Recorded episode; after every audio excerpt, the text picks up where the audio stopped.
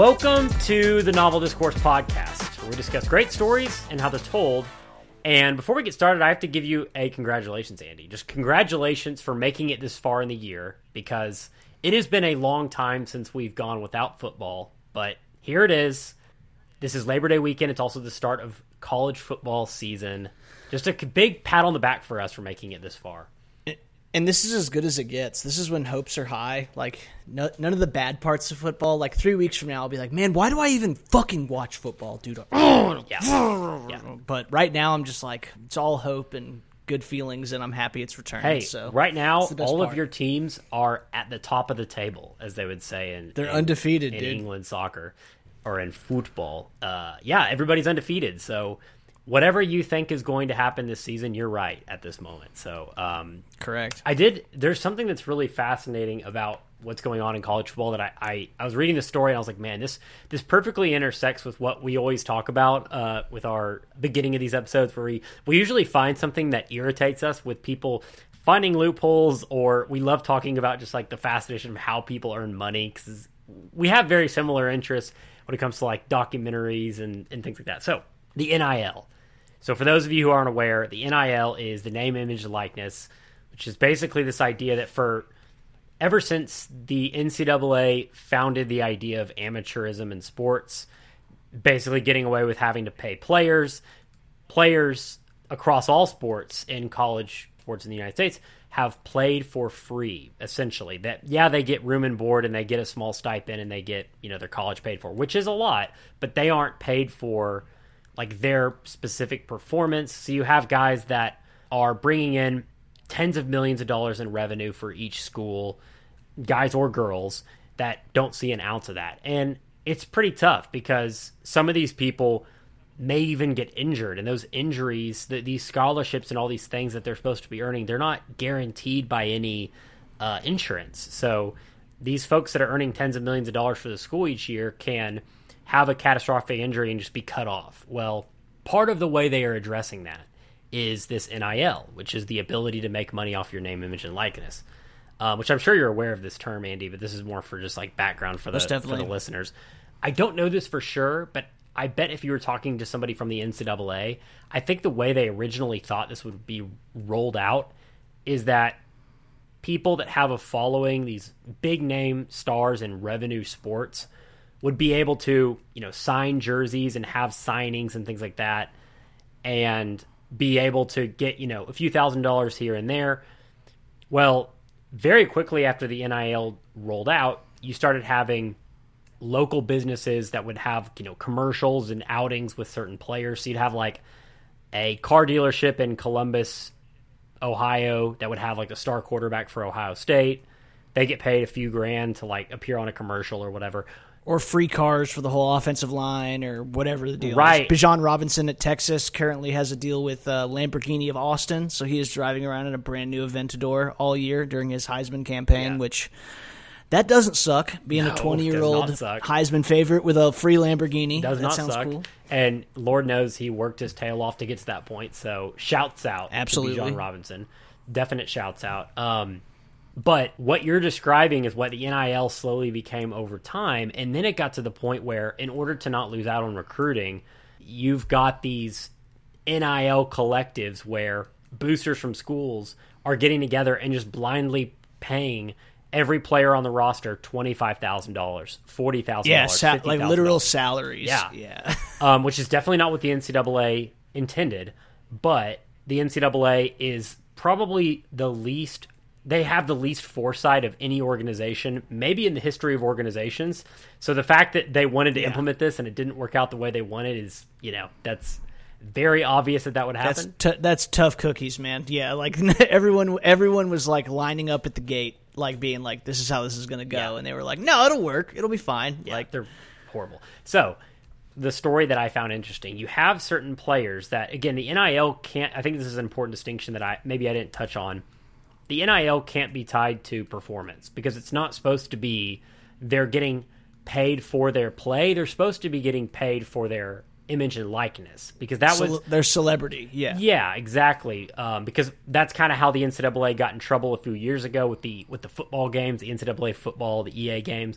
because they were using players as you know faces and body builds in these games, and then not paying them or compensating them. So One other point I'll, I'll throw in here is that the reason that the NCAA originally invented like the both the term amateurism and the term student athlete was a very hard fought court case from this, the 50s where a guy that played football, I believe for Harvard or maybe Yale, he was married as dudes were in 1950 when they were in college and he got an injury in a football game and died and his wife sued the school for workers compensation because he was effectively an employee of the of the school. He was generating revenue for the school, doing a service for them. They were making money off of it. He was an employee. And so the NCAA created this term of student athlete, like student first, and amateurism in order to maintain this like separation between like the idea of these guys being employees and revenue generating assets to the school and, you know, all the penalties and regulation that comes with that. Yeah, so right. yeah, that's where that's a big piece of this equation as well. Right. So, in summary of all this, uh, there is this this movement to start paying players, which they definitely deserve. These payments, this NIL, can't be tied by performance. It has to be tied by again their image and likeness, and as you put it, their celebrity. And it's starting to get out of control, which leads us to the interesting story of the day. Have you heard of this player? You may not recognize the name because he's been in and out of the game for a little bit. Have you heard of the the quarterback named Myles Brennan from LSU? Does that ring a bell? Yeah, it rings a bell, but I couldn't tell you the story. Okay, so Myles Brennan was the starting quarterback of LSU in 2020 for most of the year, and then he got injured, and so he didn't play the last bit of 2020. He didn't play most of 2021, but going into this last year, he was the projected starter at LSU. So LSU is one of the biggest brands in college football and college sports. I don't think that's a surprise to most people, and that deal of being the quarterback of LSU, that is a very profitable position to be in from the NIL perspective. So Myles Brennan For sure. obviously had NIL deals. He had deals with Raising Canes, with Smoothie King, I believe, um, with different, even like different cryptocurrencies, the different car dealerships in the in the town of Baton Rouge or the city of Baton Rouge.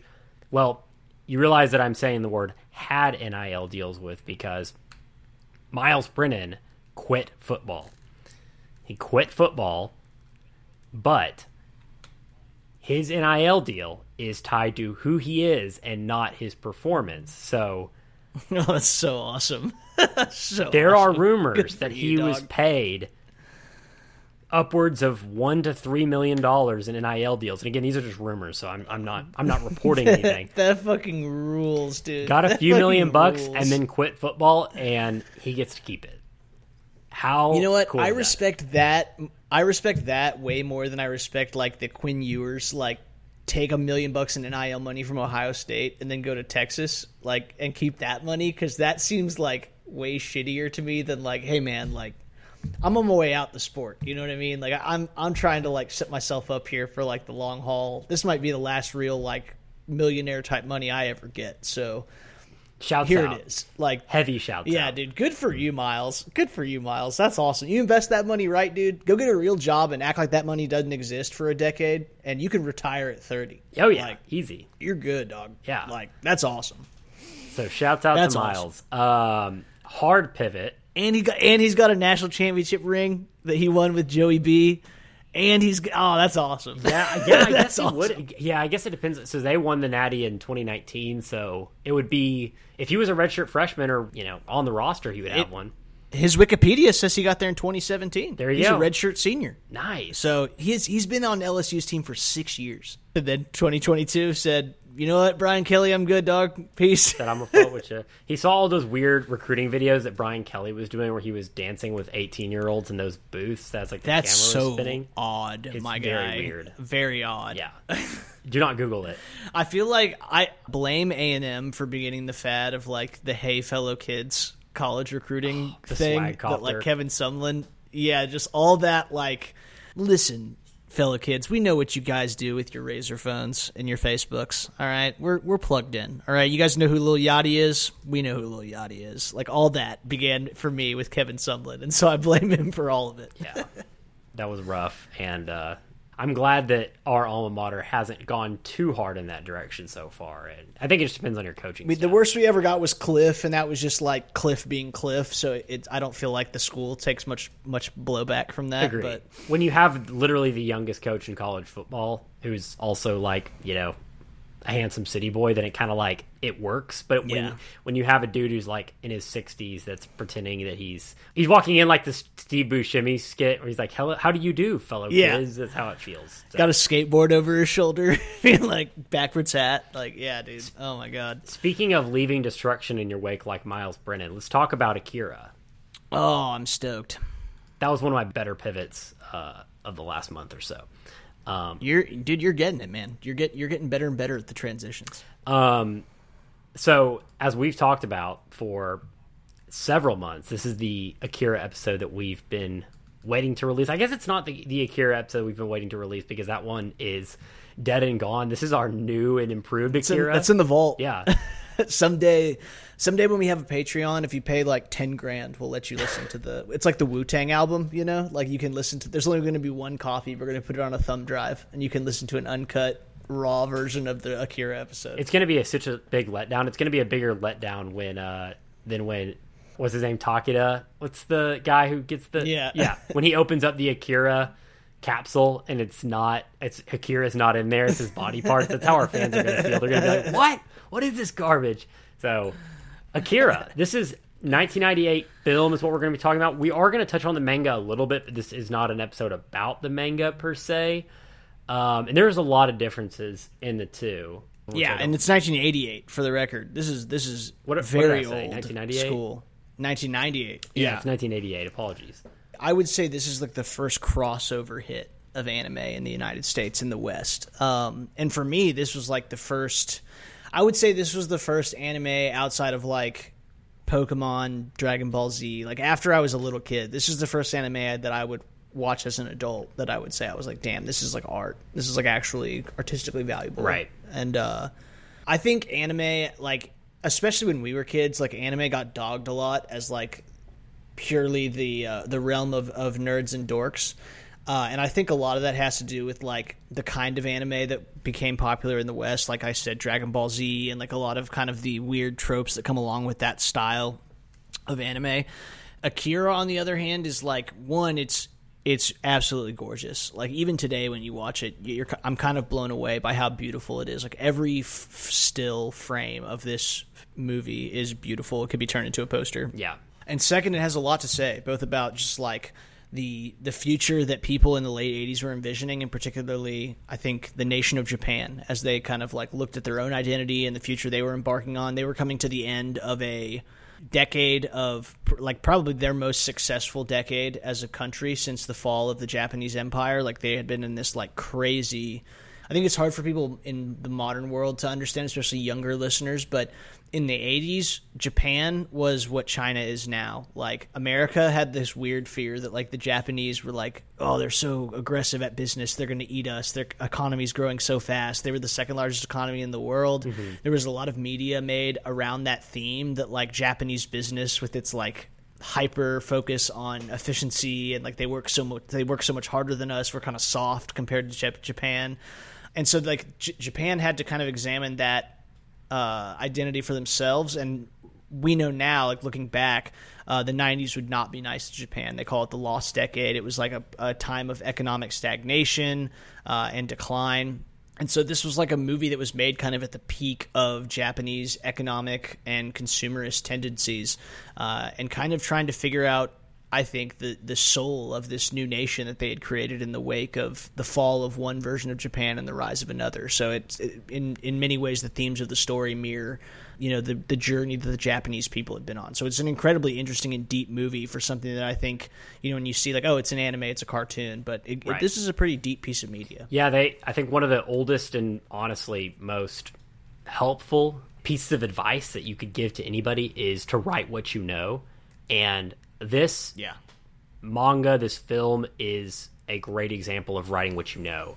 This story, this setting, I don't think it could have happened if it was if this came from a different culture. The culture that Japan had what they had gone through historically, what the writer had gone through, what his family had gone through, uh, and his country had gone through aren't it very much bleeds into the story of Akira. When you have I mean literally the story Absolutely. starts off with the the main story takes place in 2019, but then the the precursor to the story takes place in the 80s when a World War III is going on and a bomb, an atomic bomb, or so they believe, blows up Tokyo. And then it's the aftermath of this new Tokyo and the fallout of what that nuclear explosion uh, causes to the youth, to the city, to their relationship with technology, and those who survive the blast. That is that's stuff that again can only come from this culture. So it it's not only is it an interesting story with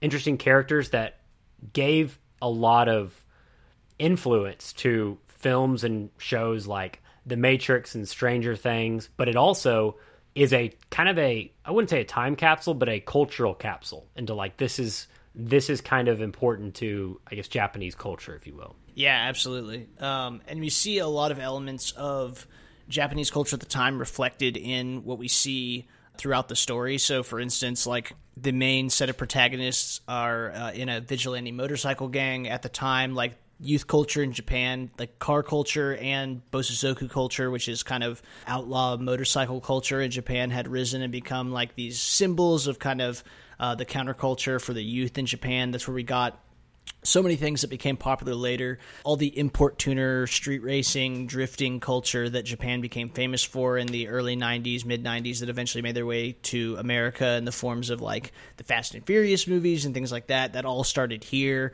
And we see that uh, the characters in this story are deep within this kind of rebellious counterculture.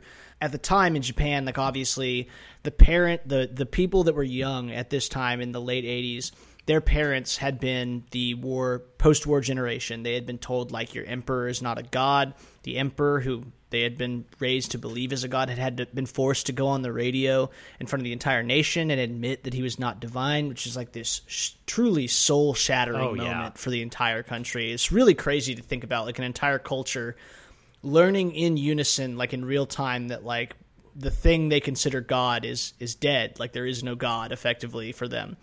And they kind of plunge headlong into capitalism as a replacement for the spiritual and like nationalistic life they had known beforehand. It's kind of the birth of Japanese salaryman culture, Japanese work culture, and the fast paced version of Japanese capitalism that we saw throughout the 80s were companies like Sony and, uh, you know, the millions of Japanese electronic brands, Toshiba, like all these companies that rose to power and prominence in the early 80s.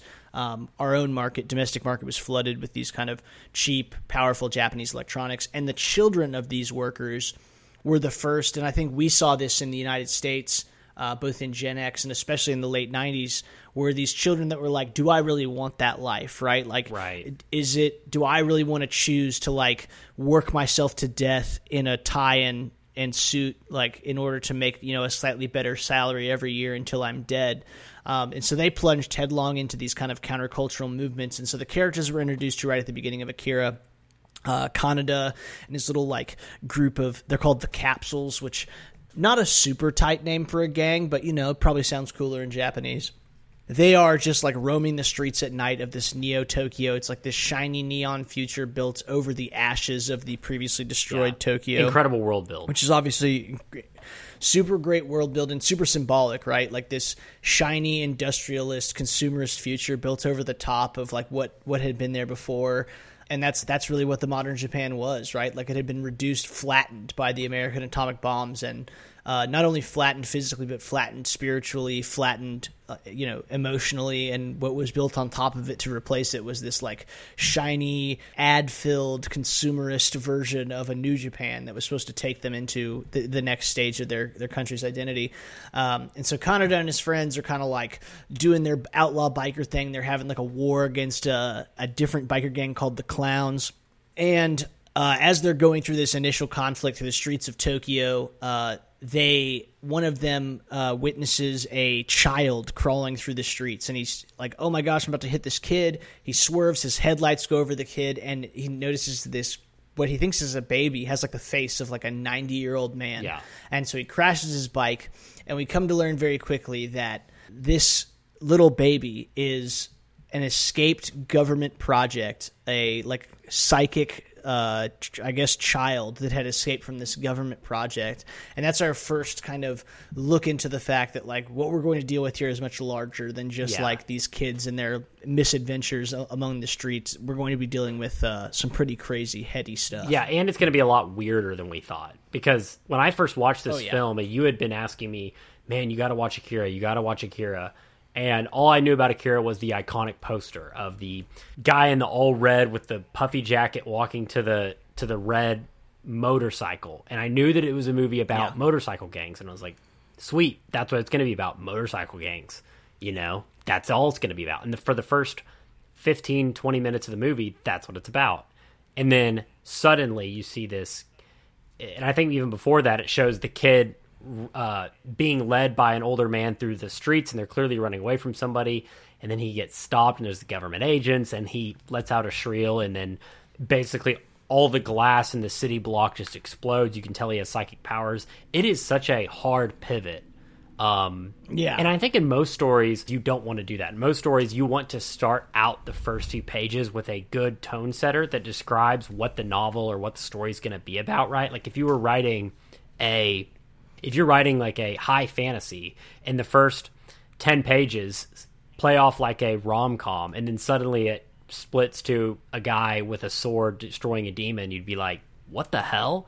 But I think for this setting, yeah, for this setting and for what this story is trying to do, and the fact that there is a underbelly to New Tokyo, and these, for lack of a better term, these psychic kids are being hidden from society, and that there's a, like you said, a larger thing at play. It kind of works. It kind of works that you, as the audience, don't know about this, and neither do our characters, and then it's suddenly thrust into their face. Yeah, and what we're ultimately going to see through this story is like what happens when a human being, with all the flaws of a human being, is given the powers of God. And that person in this story is Tetsuo. Uh, Tetsuo is kind of the runt of the litter in Kaneda's gang. Kaneda is like the classic street tough. He's kind of the alpha of his group of friends. He has that like confidence that has allowed him to like organically become leader of the pack. Um, Tetsuo very much just like looks up to Kaneda, but is also jealous of him. Like he wants to have what Kaneda has, both from like an attention from women's standpoint, from a leadership standpoint, from a his bike is really cool standpoint. And it's actually Tetsuo that crashes into this psychic kid and becomes embroiled in the lives of these psychics, especially one particular powerful psychic named Akira. And we learn very quickly, kind of in the next segment of this film, that when we kind of cut from what the kids are doing to this secret government facility, where we hear like a discussion between like these, you know, secret government men in black doctors that are working on this project, that Tetsuo now has the powers of Akira, or similar to Akira, similar like readings to Akira, and it, was Akira's power that had destroyed Tokyo in 1988. So unlike the introduction where we thought it was, uh, you know, an atomic bomb or a, some kind of weapon system, um, it had been an uh, psychic explosion or a release of energy by Akira that had destroyed Tokyo in 1988. Quick note on Tetsuo, by, by the way, before we go on. Punchable face. 10 out of 10 punchable face. Yeah, he sucks. He his character design is is great because you've got you have Kaneda who is like you said he is just kind I almost want to say like all American protagonist but he kind of does have that. He's got the kind of comb over. He stands tall. He's like clearly handsome. He's very like looked up upon. And then Tetsuo who's kind of his best friend who's kind of more you can tell he's kind of more the comedic element of the group. And he very much plays the role of like um Joe Pesci's character in Goodfellas, where he's he's Yeah. a hothead, and that hothead kind of leads to him being the funny one of the group. And speaking of his head, he's got a huge forehead and a huge head. That's what I mean. He's very punchable. Giant head. He's he just has a very punchable character design. Um, and so I think they did a good job of making this Tetsuo character. Good character design. Yeah, absolutely. And so now there becomes this kind of discussion within the various parties of government about like what they're going to do about this because obviously they know from their experience with Akira that someone with this level of power that doesn't understand it or how to control it can be incredibly dangerous. And it becomes this uh, discussion of like, well, should we like kill this kid to prevent that? Should we try to control him? Should we like try to help this kid? And so we we come to understand there's kind of this like Game of Thrones happening within the Neo Tokyo like a military, civilian government, science establishment.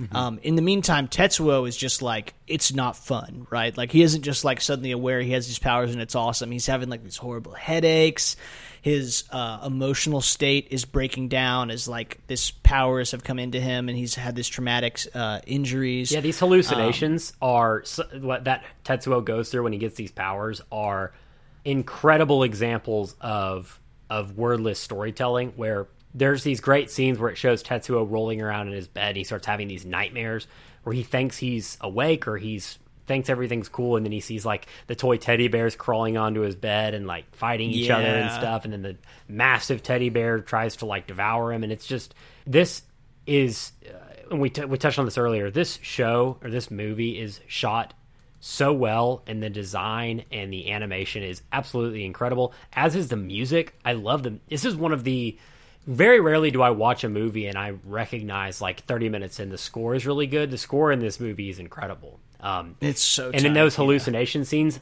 you don't get any dialogue. You just have. I'm, I keep calling him something different, but it's Tetsuo. I keep calling him like something else. Anyways, Tetsuo will just be screaming or freaking out while the hallucinations happening, and then he'll have these like gongs and the rattling, and then sometimes they'll they'll infuse some kind of like neo synth pop music into it, and it sounds it's this very aboding music. It sounds awesome. So it has it has it really is this kind scenes. of like almost like sonic war between like very traditional Japanese sounds, like very like naked Japanese instruments you might hear in like a Buddhist temple, and then also kind of that like right. highly electronic synthetic sound that was very popular in like the 80s and 90s in Jap- Japanese music. Yeah. And so again, just like what we see throughout the story, um, those two things clashing. And so now uh, Tetsuo is taken to this hospital. He's become aware that there are other ESP kids that have these like psychic powers, and he's told that he, he becomes aware of Akira, who's uh, he's told is like being held uh, in the Olympic uh, stadium construction site, and so he decides he's going to break out of this hospital and go find Akira to like get help with how to deal with all this power. And like you said, he's like a super hothead, and now he's been given this like crazy ability, and so he just slaughters the shit out of everyone who stands in his way. He like destroys all these hospital orderlies. He's like blowing people into pieces. It's pretty fucked up. Meanwhile, Kaneda has like joined kind of the resistance group against the government. It's not something he's ever been like involved in. In fact, we see a scene at the beginning of the movie where one of the resistance people like tries to like pull a pin on a grenade in the like to attack the government for because obviously the government is very nefarious and up to no good in this movie. And uh, Kaneda kind of mocks the guy, being like, "Hey, buddy, if you if you want to die, just kill yourself or something." Is like the dub version of it, which sounds really funny. But like, he's basically like an apolitical person at the beginning of this, and he comes to realize that like, no, like it is. I do need to take some part in trying to strike back against this system that's doing evil uh, and someone needs to help my friend because you know it seems like the government does not have his best interests at heart. So while that's happening, the leader of the like Neo Tokyo military arm stages this full coup d'état, wipes out the the Neo Tokyo civilian government, and is like, "All right, cool, I'm in charge now. We are going to kill this kid because we are not going to allow another Akira situation to happen." Right. And so now we've got like all our characters coalescing at the Olympic uh, Stadium construction site. So Tetsuo's headed there to find Akira. The military is trying to track Tetsuo to kill him. Kaneda's trying to get there to like help Tetsuo, who's his friend. And when they arrive, like it turns out like Akira isn't there. Akira's like remains are there. Like you mentioned at the beginning of this, he's like the you know, the being that is Akira no longer exists as far as like a physical body. And so Tetsuo is like at that this point kind of confronted by his old friends but we were at this point i think kind of made aware of the fact that like tetsuo the person that they knew is kind of gone and tetsuo has now absorbed all this power is now aware of his abilities and is now all those like insecurities and things we saw in his character at the beginning are starting to be like no, dude, I don't have to be jealous of you anymore. Now I get to be in charge. Right. And so Kaneda's like, damn, dude, what the fuck? And at this exact moment, the military is like, there's that fucker. Let's kill him. And so they try to shoot him with this like badass orbital laser weapon thing. They all they do, manage to do is like destroy his arm. Not super effective, and it really just pisses Tetsuo off. Um, and then he manages to like destroy the the orbital weapon before it can even fire again. So he's just like global Yeah, level. he flies out into point. space and just like destroys this satellite, and it's it's very sick. It's very well animated. He also is like starting to just like absorb things around him. So he's like absorbed like machinery parts and made himself a robotic arm. And like his powers he's effectively losing control of his powers. Like the more he uses and the more he like gives into his rage like the less control he has over these abilities that he's gained. He's in a ton of pain and he's just kind of striking out at anyone.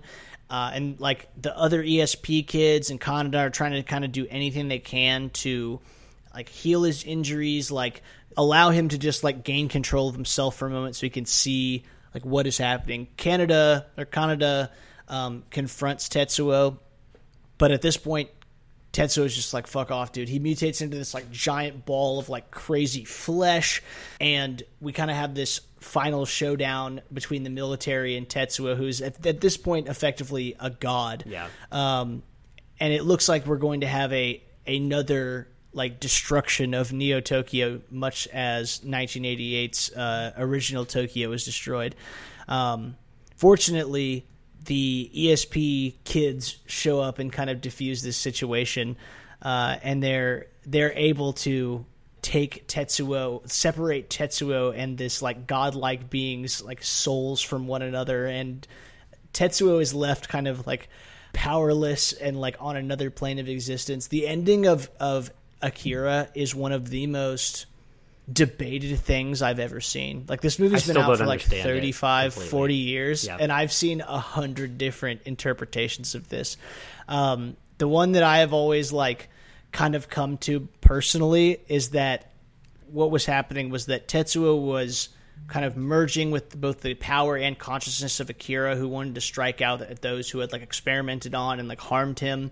And so Tetsuo's own insecurities and rage had been leveraged by this entity, creating this singularity that had originally destroyed 19, like Tokyo originally. That was going to happen again, and the little psychic kids made a sacrifice in order to prevent that from happening again. And Tetsuo kind of ended up joining them, f- finally finding peace for himself and leaving our plane of existence, leaving behind kind of the, all the mess that needed to be cleaned Yeah. up. But ultimately, like it's more about the this is one of those endings it's more about like the theme that the underlying theme of what it's trying to say about like this is the the future that we're rushing towards is this like singularity where we have the capability of destroying ourselves like what will we do with that knowledge knowing that we've done this before will we like repeat our mistakes of the past kind of thing and like you said it's just so beautifully animated and the score everything about this is so well done.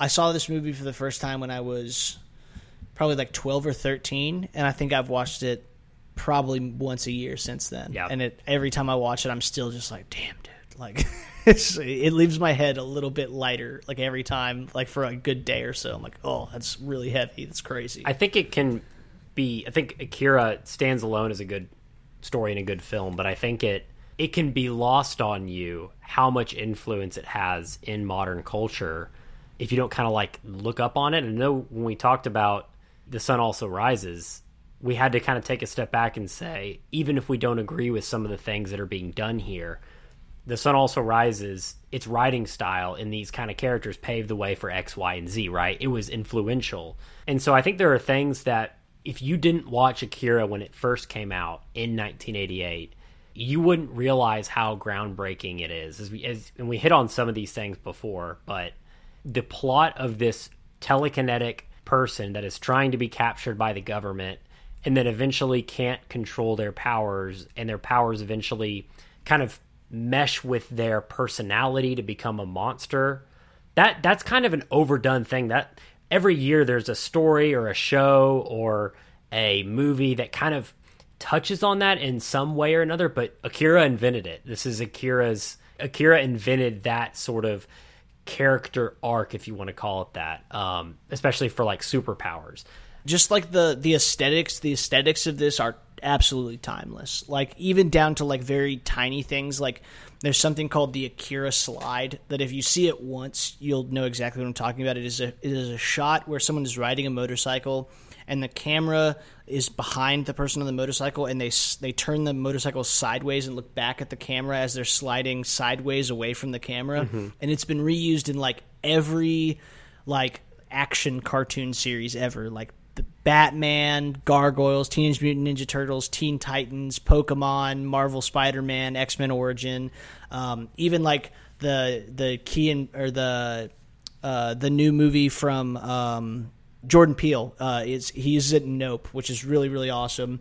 And then beyond that, just like the this really started that whole wave of like Japanese cyberpunk, which we is like it's so commonplace now and so used in so many places that like it's hard to believe it all came from like a single point of origin. But this is really where like Ghost in the Shell, you know, Battle Angel Alita, Matrix, Godzilla, Tetsuo Iron Man, Ready Player One, CD Projekt Red, Cyberpunk 2077, Deus Ex Machina, like all of those things are like looking back at like standing on the shoulders of the giant that is Akira. So like from an aesthetic perspective, from these stylistic elements that are in this movie, it is like maybe one of the most influential pieces of media ever made, at least in our modern era for sure. Yeah. It's really crazy. and it it was a huge leap forward for how we thought of animation. You kind of touched on that earlier, but this was not the first animated film. This was not even the first animated film that was kind of like action inherently um, and told. I wouldn't even say a similar plot, but like was a, a manga adaptation in you know in an animated film. But at the time was groundbreaking in nature and how how well animated it was. And you can go read some articles or watch some videos on the history of how Akira was animated. It's pretty fascinating. They were able to get these two kind of rival studios to help work together and create Akira. And it just kind of raised the bar for all animated films. And then you had this rush of beautiful animated films throughout the 90s and the 2000s that has, again, just changed how we look at animated films, especially like manga inspired you know anime. Yeah, Empire recently did their uh, 24 best anime movies of all time, and uh, Akira is number two. Like, the only one above this is the the Studio Ghibli absolute monster, Spirited Away, Yeah. which is like That makes sense. Oscar. That's has like a thousand Oscars and is like considered one of the best pieces of media period of the last 50 years. Yeah, I, it's it's Spirited Away, Akira, uh, Ninja Scroll. Ghost in the Shell and The Girl Who Leapt Through Time are like the top five. Yeah. and Akira at number the number two spot is it, that. That's a real testament to like considering that you're talking about like Spirited Away, Howl's Moving Castle. Like, there's been like these really crazy, huge anime movies that have become like heralded above like your average animated piece of, of motion picture and um, Akira stands with the best of them. So yeah, man, this is uh, this is such an incredible, incredible movie. Um, this is like one of the few pieces of anime that I've like forced my wife to watch because like that's not her thing at all. But I'm just like, no, this is important. You need to watch this. yeah, if I had a complaint about Akira, it is, and I think you'd agree with me on this, is that what they are adapting, the manga they're adapting, has so many events that happen. It's significantly longer, obviously, than the anime Oh, yeah. it's six Yeah. volumes, and each volume is pretty thick. So the product that they came out with, this two-hour film, is about as good as they could have done, but ultimately, it's not enough. Like it, they need, I- in my opinion, they needed more time to flesh out all the events so that things make sense because one complaint I have watching the movie, especially for the first time, not knowing what is supposed to be covered, not knowing these characters at all or, or the storyline or the background, is there are moments in this film where the storyline takes an incredibly abrupt turn and that's sure. not helped by the fact that the voice actors do a really good job but there's a lot of talking over one another and so they'll have multiple people talking back and forth over each other and you're kind of supposed to just like pick up on the importance of it and they go run off and do something and you're not if you're not paying attention the plot can get away from you very fast to the point where you're like okay they're at the hospital now and you look up and it's like okay now they're going to this old junkyard. Oh wait no this is the olympic field. Oh wait why are they going there? Oh wait why are they fighting? And it, it can happen very fast if you're not quite paying attention. For sure. Yeah, and, and that's very similar to like the the Ghost in the Shell thing too. Like I bought I was after like loving Ghost in the Shell for so long, I went and got the complete box set of Ghost in the Shell, and it's like they took a four like four 500 page graphic novels and turned it into a 90 minute movie. And it's really good but it's just like yeah you realize like man they just had to like basically cobble together from this intensely huge storyline. Like i guess like the synthesis of what they thought was the essence of this these events. And it's not that they don't do an incredible job. I mean obviously we've given this a, a tremendous amount of praise. I think what's also hard for us is that we've watched so many things that came after Akira that it's hard for us to be as like shocked and awed by what I'm sure in 1988 when people saw this like they were able to overlook that so much easier because they were just in awe of the vibe. You know what I mean? Just right. like the aesthetics and the vibe of Akira was so revolutionary that like things like that were probably like left to just like hey that's something's got to give for you to make something this incredible. No, I agree. Um, I agree. I can say these two things simultaneously that I wish that it followed kind of our modern formula of okay, the story is this long, it needs to be a six part miniseries. But I also yeah. can say there are important things that it not only did the story kind of leave out, but also it, it just kind of affected the pacing. And so the pacing at times Agreed. feels very off in the story. Um, but it is a gorgeous movie. It's an important movie, and it for for what it is, it's fantastic. If that if that makes any sense. I, I am really glad that it has somehow managed to avoid the the live action remake that every everything that we loved of our childhood that was animated has seemed to have gotten over the last 10 years. Yeah. Um, every classic Disney movie, fuck, they got Ghost in the Shell, which oh, um, stop it. Yeah. Stop. Not great. Um, and they've tried with Akira. They did this thing. They've they like ten different studios. I mean, as early as the '90s, Sony had the rights, and then they gave it to somebody else. They gave it to uh, Warner Brothers, and Steve Norrington was about to direct it, but then he did League of Extraordinary Gentlemen oh, first instead, and that was such dodge. an epic disaster that they that they yanked the rights from him. A bunch of people have had this, and the last person it was given to was like literally a month after Jordan Peele came out with uh, Get, what's Get the out? what was his first movie? Get Out. At, right after it came out with Get Out, they offered it to him, and he gave this hilarious interview where he was just like, "What? No, like, why would you?" watch what I made and think that I should direct Akira. Like that's this is one of the greatest pieces of media ever made. Why would you get you should not be offering that to someone who just made a good low budget horror movie. Yeah. That's terrifying that that's how that works. Like and you know what? Shout out to Jordan Peele for having the the integrity because a lot of people would have been like, "Fuck yeah, dude! That comes with a fifty million dollar bag. I'm doing that." I mean, like, dude, I, I am a a amateur novelist essentially, and I'm I'm sitting there going, if they offered me that, I'd do it in a heartbeat. No yeah, doubt. I'd direct Akira. Yeah, like, yeah I, I, would sure. be big headed like, enough to be like, I can do this. I can pull this off. Um, you know, uh, where the guy who directs the shitty live action remake of Akira lives, right next to every other good director, like right. in a mansion. Like, yeah, I and that I think my first move of doing that, and I've said this about other stories, is if they task me with writing it, I would say, "Cool, I'm only doing it if you give me, at minimum." Three, you know, one hour and 30 minute episodes or six hour long episodes. I need more time to write. Like, I'm, I'm not going to do this in one movie. Just, I refuse to do it because with live action, you need even more time. You need even more breath between, like, to space out the timing yeah. and, and the pacing correctly. You can't do what you do in this, in this, you know, animation. You have to have more, more uh, breathing room to it. So, yeah. They also offered it to J- Justin Lin, the guy that's done all the Fast and the Furious sequels. And then before that, they offered it to George Miller, who did Mad Max Fury Road and Mad Max, which that's a better choice. That that might be actually really interesting. Like that, he might bring something unique to that. It would be what I would appreciate about that was that he would not be trying to make their Akira. He would be making his Akira, and so it'd be so separate that it would be like we don't need to like worry that this is like some ham-fisted attempt at bastardizing the original. It's like he's making his own thing. But he is a really good director, and I loved Mad Max Fury Road. So the biggest reason that I don't want them some... to do Akira live action is because the, I know there is a ninety-five percent chance that they're going to come out with it, and then after the you know opening credits, it's going to be like New San Francisco or New Oh yeah, Fuck yeah. New Miami, and you're just like, damn it, damn it, damn it. Yep. Yep. And then they're gonna be like, "Hi, I'm Kaneda," played by fucking Tom Holland.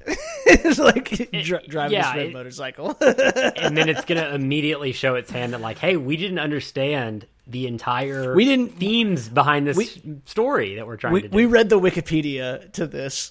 like we didn't even watch this movie. Yeah, exactly. So oh, I know they're gonna yeah, I mean.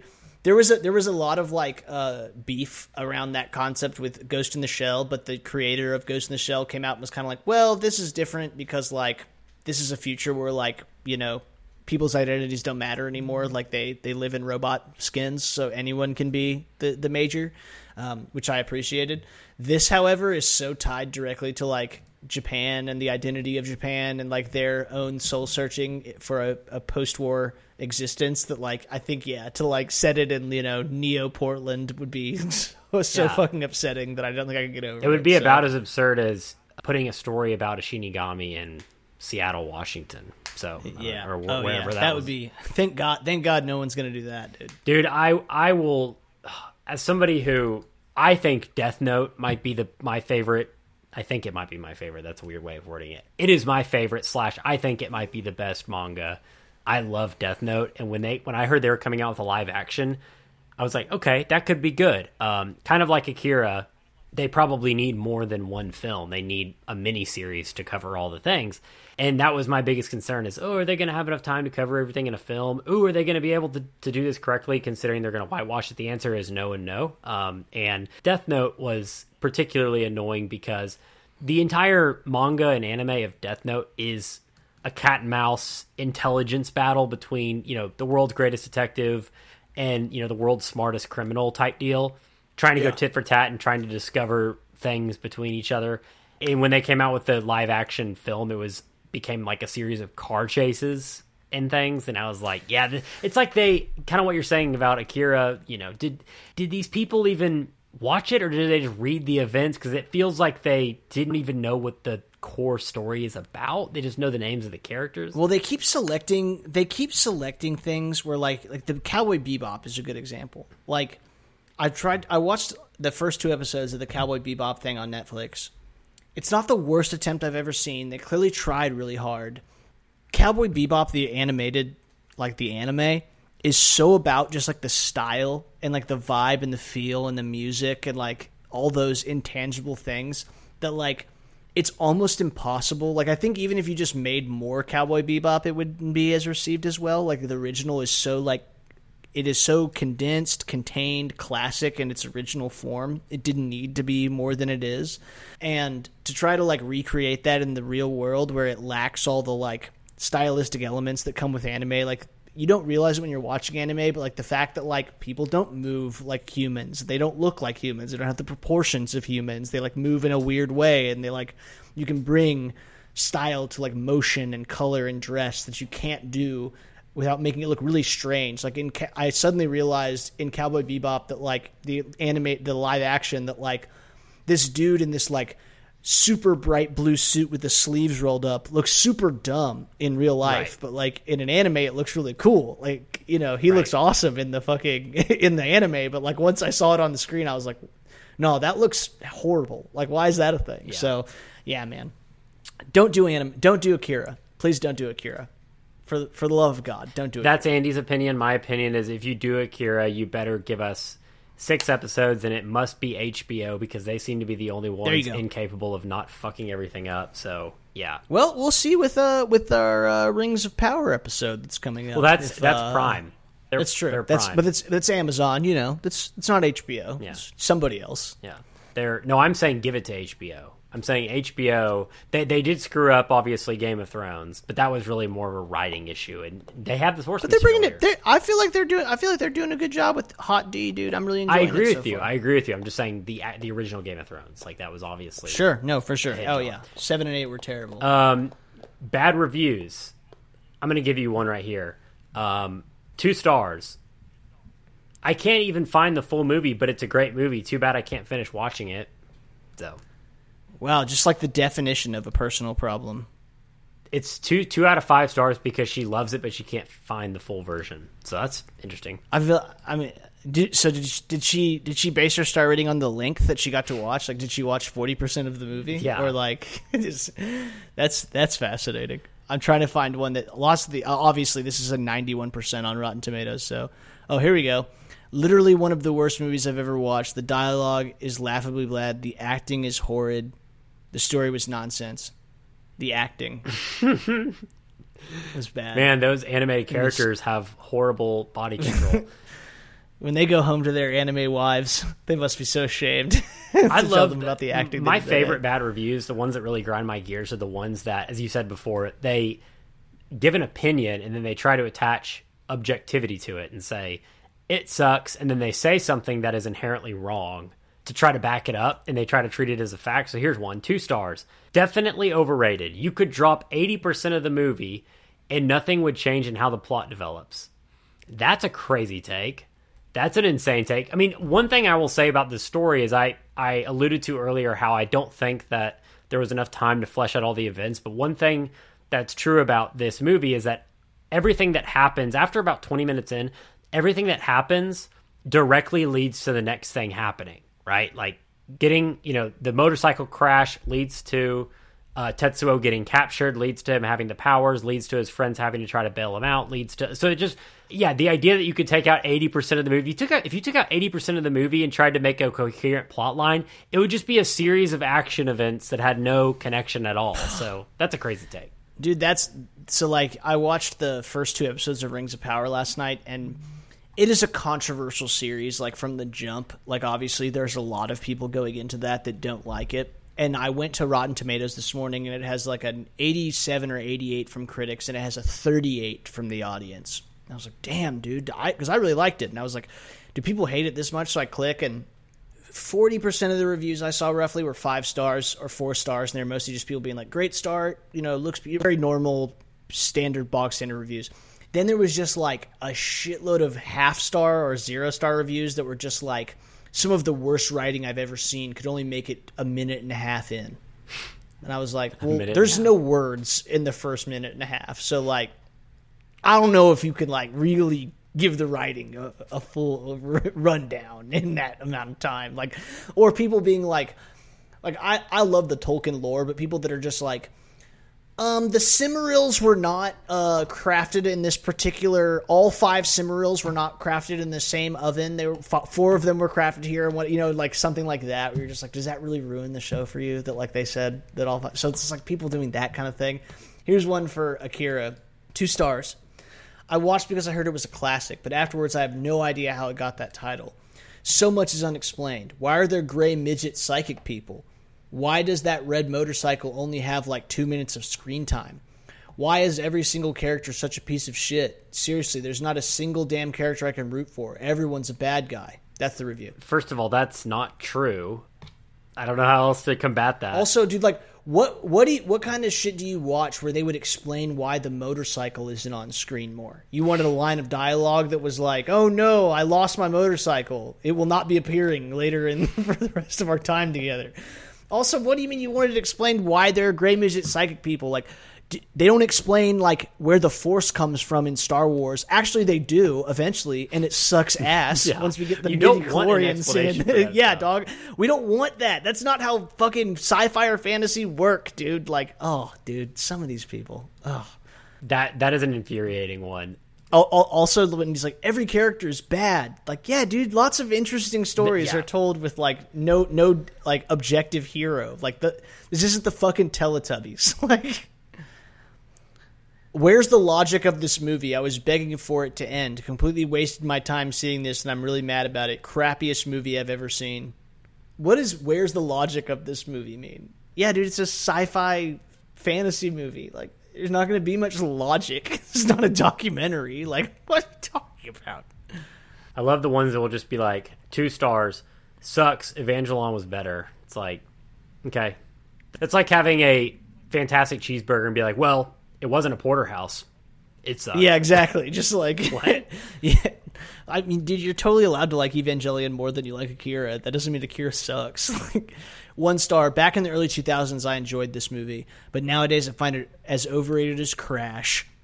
Okay, let's be honest. Crash is not rated by anyone anymore. Like, Yeah, it was great for like a year or two, and then people were like, okay. That's that was at a time when we like we were still as a culture we had learned that racism was bad, but we hadn't really learned how to like deal with that. So we were like still doing the like racism is where one or two bad apples hate black people, and all of us, the rest of us, are innocent. like Crash is that movie. Let's see here. Most of these are five stars. I mean, pe- most people love Akira. Much too deep for me. Some strange concepts based on an apocalyptic fantasy world. Very Japanese. Rated as one of the best anime films, but really not to my liking. Got quickly bored by it. Well, I mean, you know what? I'll give you credit for putting much too deep for me. Because, like, you know what? If that's not your, your bag, that's not your bag, and I'm glad you own it. Instead of trying to be like, uh, bad writing, uh, why isn't the motorcycle in it more? The only thing that I'm consistently seeing in the bad reviews that I kind of understand is being a little bit confused as to what's going on. Because if you are watching Sure. this and you're not, it is one of those movies where because of how much, how many events they had to condense into one film, if you don't pay attention the entire time, you can get confused. I think most people, if they paid attention and put their phone away and they watched it, they could understand what's happening. But it it can lose you if you're not fully paying attention. For sure. things move very fast. These these are also very confusing to me. This guy's review is with its masterful animation and pure energy, Akira signifies a true milestone in modern animation and cinema itself. Two stars. Damn, dude! Like, I I would love to see what you write about a five star. You must like. I am dead. I have died watching this film. It has killed me. The artwork is this is a one star review. The artwork is like a Down syndrome version of Dragon Ball. Okay, that's a crazy That take. is that is an insane take, dude. That is you should be arrested for writing that. They should automatically come to your house and take you the, away for the writing that. detail and the subtlety in the backgrounds and in the forefront of every single scene. They have a lot of these still shots that are captured beautifully. That if they were again, if it was live action, it was directed like that, it would be Yeah. incredible. I mean, yeah, you you can say a lot of things about this film, and when you talk about the animation, you can maybe even say the way in which they made this animation is a little outdated, but the quality of animation for what they had available at the time is like a it's like an 11 out of 10. I don't know how you can say and even Dragon Ball, which Dragon Ball's not animated well at all. So to compare it poorly against Dragon Ball is just like I, I question if you've seen either of these, Akira or Dragon yeah, Ball. and, and that's just so that's just so weird because it's like if you're into anime, how could you not like Akira? You know what I mean? Like I understand if you're like you, you detest that whole shtick. And so you won't give this a chance, but like you're really into, you love Dragon Ball and you don't like this. Yeah, that's crazy. Okay, here's a one star that that ah, this falls directly into our line of fire things that we hate. If you like this, you are pretentious. Oh yes, here we go. You you liked this film that I didn't like that I found boring. Therefore, you're you're just being pretentious. You're pretending. Which is, hey, you know what? I guess I gotta put myself in that basket because I say that about Hunter S. Thompson. I'm always like, if you like Hunter S. Thompson, you're pretending. uh, so maybe that's how they view us. Whatever. But hey, you know what? We're we're we are self we are self editing again. I always let myself get worked up by these, and then I'm like, you know what? I'm seeking out stuff that will anger me. That's not a good idea. Okay, I got one that's gonna put you just completely over the moon. This is the worst one star review for Akira that I could find. One star. It's just a bunch of boring tropes from common anime film cliches. No, god damn it! Characters yelling each other's names and powering up. It's like they're trying to be Dragon Ball. Yes, that is what they were going for. They were going for Dragon Ball. They were going for actually they say Dragon Ball Z, which makes it worse. Yes, they are trying to be a a series that wouldn't come out for another fifteen years. Yes, that's exactly yeah, what they're trying to be. They they they they hopped right off the time machine. They were like, "I've got it, boys. like, check out these. Wait, we don't have a DVD player. Shit. Okay, I'll tell you what I remember. I really didn't enjoy the moments where the main guy was hallucinating. I think he's referring to Tetsuo. What the heck was he even the main character? I don't know. The movie didn't really establish that. That is like that is not Come on, man. that is not understanding like the character web or anything. Um, I guess people like this don't really watch anime. Hmm. So this guy's an anime expert, and he's telling you that Akira, the film that came out in 1988 and the manga that came out way before that, is copying things that came 10 to 15 years after Akira. That's that's fantastic. Great review. Oh, dude, uh, that that I really hope that person is like 14. I hope that person's going through horrible times in their life right now. no, I'm obviously kidding. Or am I? Atrocious plot, com- completely one-dimensional characters. Wow, that's a bold ass take. One-dimensional characters. Yeah, no kidding. Tetsuo, it shows his, you know, shows how he grew up and needed to belong somewhere, and he was constantly chasing Kaneda, was never going to be as good as Kaneda, and then he gets these godlike powers, and it goes to his head because he finally, finally feels like he's should be good enough for people, but they were still treating him like a monster, so he's he never got over his inferiority, and it led to him destroying Tokyo. Yeah, very one dimensional character far too many explosions. That's a new one. I, I haven't seen the there's too many explosions. That's a that's a new one for me. Um, but yeah, we can go over these all day. There's a there's a there's a lot of bad reviews on this one. I got I got one last one for you Okay. from the critics side of the house. Oh gosh, Jonathan Rosenbaum, a top critic from the Chicago Reader, says grade school violence freaks may find a few kicks here, but even they may have trouble coping with this ugly movie's ending about eight separate times. I don't really. Yeah, you feel really like got they, him there, Jonathan. Yeah, I don't really feel like they juked you out of your shoes too much on the ending. I don't really know about there being No. eight endings. That's kind of a yeah. I don't know. Unless he's just like, unless he just can't comprehend that there would be like a moment of brevity during an action scene, and you're just like waiting for the next thing. It's like, oh, it must be over, and then it, it pops back up to life, and you're like, oh, dang it. So I don't, I don't know. I don't know what I'm saying, but uh, neither does this guy. Anyways, what do you have this rated as? Uh, dude, this is a solid nine for me. Uh, maybe a nine point five even. I mean, this is like the this as far as like and as far as like ranking things within their their genre. Like as far as like anime goes, like it's this and Ghost in the Shell at the very top for me. Um, it is just it's beautiful. It's like as far as like making a, a case for animation as art, this is at the very very top of the pile. Um, from a writing and storytelling perspective, I agree with you that like maybe the format doesn't lend itself perfectly to what it is, but it made such a long lasting impact. It's such a cultural milestone and cornerstone of so many things that came after it. It's so iconic. And it's something that I watch, like I said, like on an almost annual basis at this point. So I think I'd be doing myself a disservice if I gave it anything less than a nine. What about you? I'm gonna give it an eight point five. I'm gonna and and I could go a little bit lower because of some of the like I said the confusion and there are again if if you grade this against how things can be done today, breaking it up into six episode miniseries, having you know better tools for your animation arsenal while also having the same kind of expertise around the animation, this could be better, right? But it was phenomenal for when it came out. It was incredibly influential, so you have to give it a ton of credit for that. Um, I loved what happens with Tetsuo. I think that's a great character arc, despite what one reviewer said, where he's like, "It's there's no you know character." Um, it's he's a great villain, uh, or great. I don't even call him villain. He's more of an antagonist. I love his character outline and how how that's done. Um, yeah, I I can't say much else. I think we've kind of covered everything. Um, it's it's great. And if you're into, I would say I I personally liked Ghost in the Shell better. If you if you liked Ghost in the Shell, you should give Akira a try for sure. Yeah. Oh man, we got. We, I love Ghost in the Shell. Ghost in the Shell. We already did an episode on Ghost in the Shell, but maybe we'll replay it at some time. Hell yeah. Hell yeah. Well, as always, if you like what you heard, please like, give us a subscription, and tell your friends. Give us a rating and just everything in between. Really helps us fight the algorithm and uh, helps us grow so we can continue to put out great content for you guys. Once again, this is Sam with Novel Discourse. I'm Andy. We'll see you next time. Peace. Peace.